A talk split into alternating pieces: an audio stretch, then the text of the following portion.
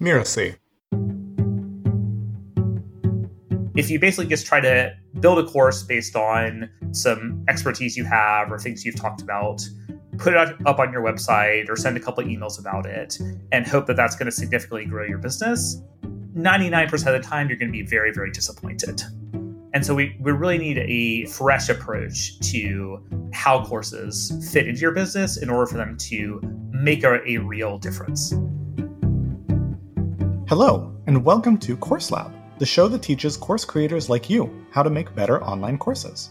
I'm Danny Iny, the founder and CEO of Mirasee, and in each episode of Course Lab, my co host Abe Crystal and I showcase a course and course creator who is doing something really interesting with their course.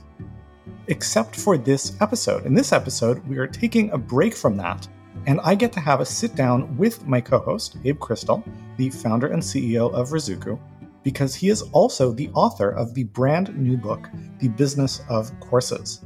So, Abe, welcome to the show and congratulations. Thanks, Danny. Yeah, feels good and excited to dive in. You know, I, have been involved behind the scenes, obviously. I've had the pleasure and privilege of reading advanced copies and I wrote the foreword for it. But for those who don't have the benefit of, uh, of, of my close involvement with the project, where did this come from? What even prompted you to write a book other than me like repeatedly telling you I think you should write a book? yeah, you know, it was in the back of my mind. Um, I had been doing a number of presentations for our community on different topics around integrating courses into your business. And in particular, we did a, a series called the Course Business Growth Model that people found really helpful. Um, and uh, you know, the response to those presentations suggested that people just really needed this. They they needed better ways of thinking about how to actually use courses in their business because what we've seen is a lot of people they get excited by the idea of a course and creating a course, but they haven't really thought through what it's going to do for their business and they often wound up just kind of spinning off in, in directions that are not really that productive. So what prompted you to say, okay, you know what, now this is the time?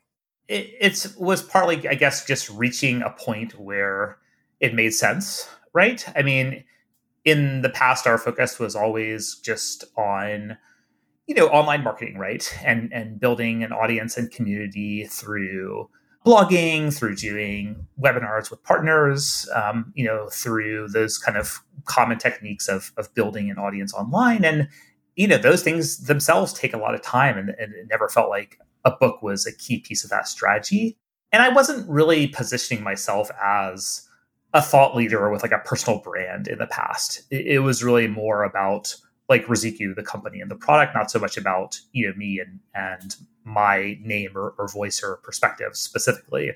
Even though our you know our customers would know who I was. So the impetus was to try and I guess um, just grow beyond that the kind of standard sort of software type marketing that we were doing and to try and get more people to see what is hopefully a, a somewhat unique perspective um, on courses, and at the same time, you know, get them to associate my name with that type of perspective. So, talk more about that perspective because for a book to be good and do well, and you know, I've had the pleasure of reading the book, it's great, and I think it's going to do very well.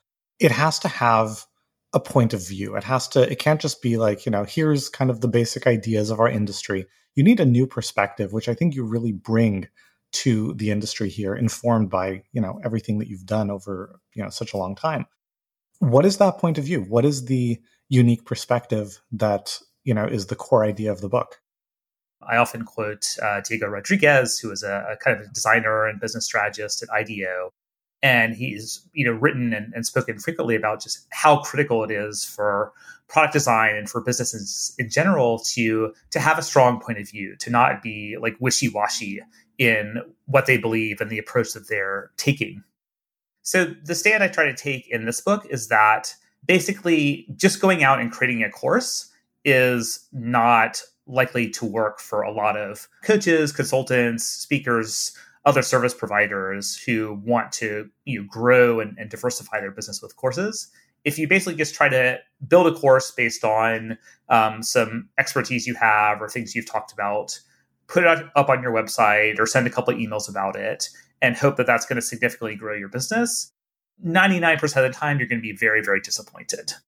And so we, we really need a fresh approach to how courses fit into your business in order for them to make a, a real difference. Now, th- this is not an argument that applies to everyone because there are people who can do that with courses. For example, someone who's built a super popular blog that ranks really well in Google and is getting tens of thousands of unique visitors a month just organically, and those people are hungry for, for a solution that they can provide in a course, that is very different. And that person can pursue a just totally course driven strategy. But for most people who are, they have a bread and butter service business, they really need to think about courses differently. And that's what the book is about. So, how should they be thinking about courses?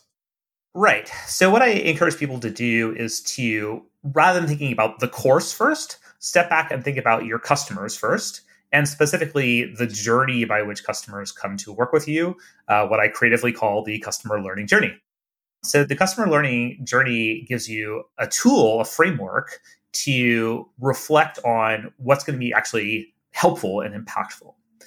And I can walk you through that, um, but essentially, there's five core phases that I detail out in the book.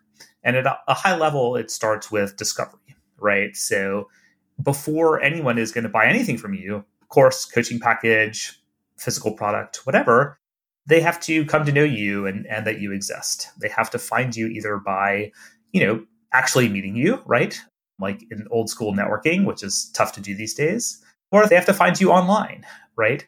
So, one of the powerful things that you can do for discovery is to provide really interesting and educational content that teaches people and, and uh, helps them come to know your expertise for free and post that in different places online where people can discover it. So, you start building a list of potential clients that then leads into an engagement or nurture process, right? Most people, as nice as it would be if people heard about you through a free webinar or a free mini course and were instantly ready to buy your $800 flagship course or your $3,000 coaching package, while that does sometimes happen, it's it's rare. Most people need some time to warm up. They need to get to know you, your expertise. You have to build some rapport with them and, and, and build trust. And then you can make uh, paid offers. So it's also important to use your courses strategically in that engagement phase to nurture people from just having that first contact, that point of discovery, to having a more meaningful relationship with you. Then you can move into the third phase, the revenue phase, which is making those more in-depth paid offers, whether that's a flagship course with a lot of structure as well as you know support and discussion and accountability. Uh, maybe it's a coaching program, maybe it's a, a paid membership or some other offer. You know, I talk about those in, in depth in the book, but it, the core revenue offers are they really flow from the effectiveness of your discovery and engagement phases. You can spend all the time in the world creating an elaborate course and marketing for it, but if you don't have people who are discovering you and then coming to trust you and are looking for an offer from you, it, that's all going to kind of be a waste so that's you know kind of one of the key takeaways i hope for people is the importance of really bolstering their the discovery and engagement phases of their business and not just fixating on revenue even though revenue is the ultimate goal. And then the final piece of the puzzle in the last two phases of the model is the importance of understanding customer lifetime value.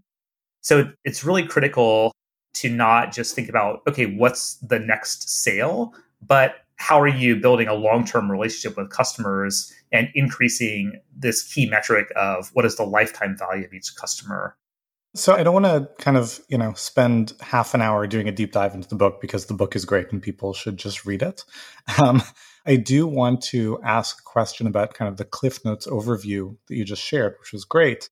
You know i sometimes listen to a podcast and you know they have an author on the author is well the big ideas in my book are this this and this. And in my head i'm like okay, got it. I guess I don't need to read the book. So for everyone who's listening, you just gave the big highlights, but what else is in the book that is important for them to get that you didn't just cover? yeah, no, I've, I felt the same way uh, listening to, to podcasts as, as well. Tricky balance because you want it to give value and give people the key ideas as quickly as possible uh, without you know making the, the book pointless. But honestly, I would say that the the core value of of the book would be the details of, of how you would implement these different aspects of the model, you know, as well as many concrete examples of what this looks like in practice. We kind of we walk through sort of an example of what this would look like for a realistic, you know, sort of coaching business and give you know numerous examples of, of how that plays out in that specific business. So making it really concrete and applicable is the goal of the book. Awesome. So zooming out for a moment, you know, this show Course Lab is about you know online courses obviously but we kind of talk about it from two directions. We talk about the business side of online courses and we've spoken about that on this conversation a little bit both in terms of obviously what's in the book and the structures of the customer learning journey the different steps along the way but also in terms of you know a little bit of how you know this book fits into your own marketing and exposure and all that kind of stuff. The other piece that we spend a lot of time on the show talking about is the pedagogy right? Like how do we um, or I guess you know andragogy if we're talking about adults, but the educational experience that's designed to lead to transformation. And you know, as a newly minted author who also happens to have a PhD in human computer interface design, and you know has spent his you know career in the business of learning how to facilitate the engineering of transformation. There's a perspective that a lot of authors have, which is, you know, I just wrote this book, it's great. So I think my online course is going to be basically like a video version of that. What are your thoughts on that? Yeah, this is tricky, right? Um, because there can be a lot of good structure and content in a book that is very relevant and, and useful um, for an online course. But I would say it's generally a mistake to think that you can just basically produce a course as video and that's going to be super valuable to people um, for a couple of reasons. I mean, one is like books are written to be read. And just translating that directly into video, it may wind up creating something that essentially is it's too long, right? It, it's too digressive. Um, and it, it's also video is not as forgiving a format as text, at least like nonfiction text, right? Like if you're reading, you know, a business book or a personal development book and you're finding parts that aren't that interesting or relevant to you, you can skim over them pretty easily or go to the next chapter without losing the whole um, flow of the book and, and keep going with it. It's, it's a lot harder to do that with video. So, I mean, the risks are that you, you wind up overloading a course, but you also risk just thinking of the course design in a very passive way. You know, whereas a, a lot of the most effective courses, including people that we've interviewed on Course Lab, are really focused on active facilitation and that interaction between either the primary instructor or a team of coaches or both and the participants. And if you're not designing the course around that idea from the get go, um, it's, it's unlikely to use those forms of, of engagement effectively. And those are what make online courses special, right? If it was just about the information, then you wouldn't need the online course in the first place. You could just have people read the book. Awesome. So, you know, it's funny, we spend a lot of time talking about online courses and both, you know, just in general, because we're friends, but especially on the show. But when we do that, it's usually specifically in the context of the online course and strategy and ideas and innovations of the particular guest. So it was kind of an opportunity for me to, I guess, just ask you for your perspective on the industry more broadly. What do you see as the exciting trends going on right now? What do you see as being kind of on the cusp of, you know, this is what's coming in the next three, six, 12 months? So, something that um, has surprised me a little bit, honestly, is over the past year, I've seen more and more discussion about and traction for cohort based online courses, which is an idea that you know we've been talking about for some time, but never really seemed to break through into having massive momentum. You know, things that were being blogged about and people were talking about on social media, you know, five years ago, were very much more like evergreen video courses that you could sell as like a standalone product, sometimes basically without any instructor or coach interaction at all. You know, sometimes with um, you know a little bit of Q and A support, but fundamentally digital products. But whereas in, over the past year, we've seen a wave of like prominent thought leaders as well as new startups really um, highlighting the, the value of intensive group learning. So cohort based courses where you have active facilitation, you know, by a skilled instructor, but often like teams of coaches or peer facilitators as well that allow this to scale to larger groups of people while still having intensive collaboration and, and, support within the scope of a cohort whether that's like you know a four week intensive or a six week long you know transformational program. So this is not new right? Like universities and other learning environments have been running these types of courses for a long time but it really seems to be picking up steam online and may we may see over the next you know two to five years this really becoming more the prevalent mode of of how flagship high value courses are delivered online awesome I don't have any other questions, but you know, both as your friend and on behalf of the listenership of Course Lab, I want to say congratulations and great job on putting this book together. And to all of the listeners, I've read it. I'm, you know, I spend a lot of time digging into everything that's out there about the business and practice of online courses, and you'll be very well served spending your time reading Abe's book, The Business of Courses. Thanks, Dave. You're very kind. So I guess this is the part where I will read you out. Um, I've got a typo in my script. It says Abby Crystal, but uh, I know your name. Thank you for listening to Course Lab.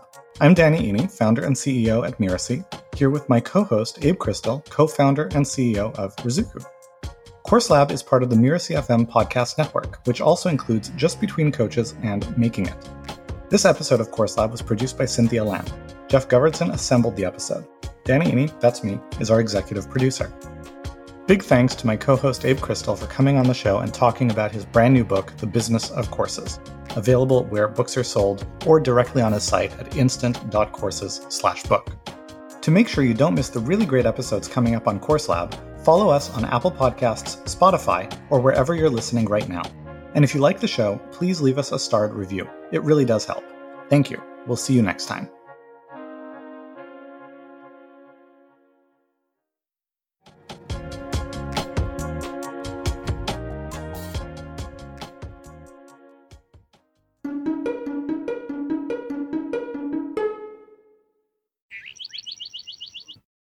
All right, are you ready? Wait, what's my cue? It's a behind the scenes kind of thing. Hello, and welcome to Just Between Coaches, the podcast that tackles difficult coaching conversations head on. I'm Melinda Cohen, and your host for this show. I also know that I'm listening when, again, my mind is relaxed.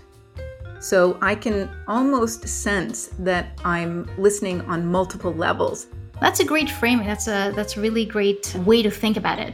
Um, I think so, actually, now that I'm thinking about it, because I think that something that is very dangerous is for people to think that being a great coach comes from having the credentials.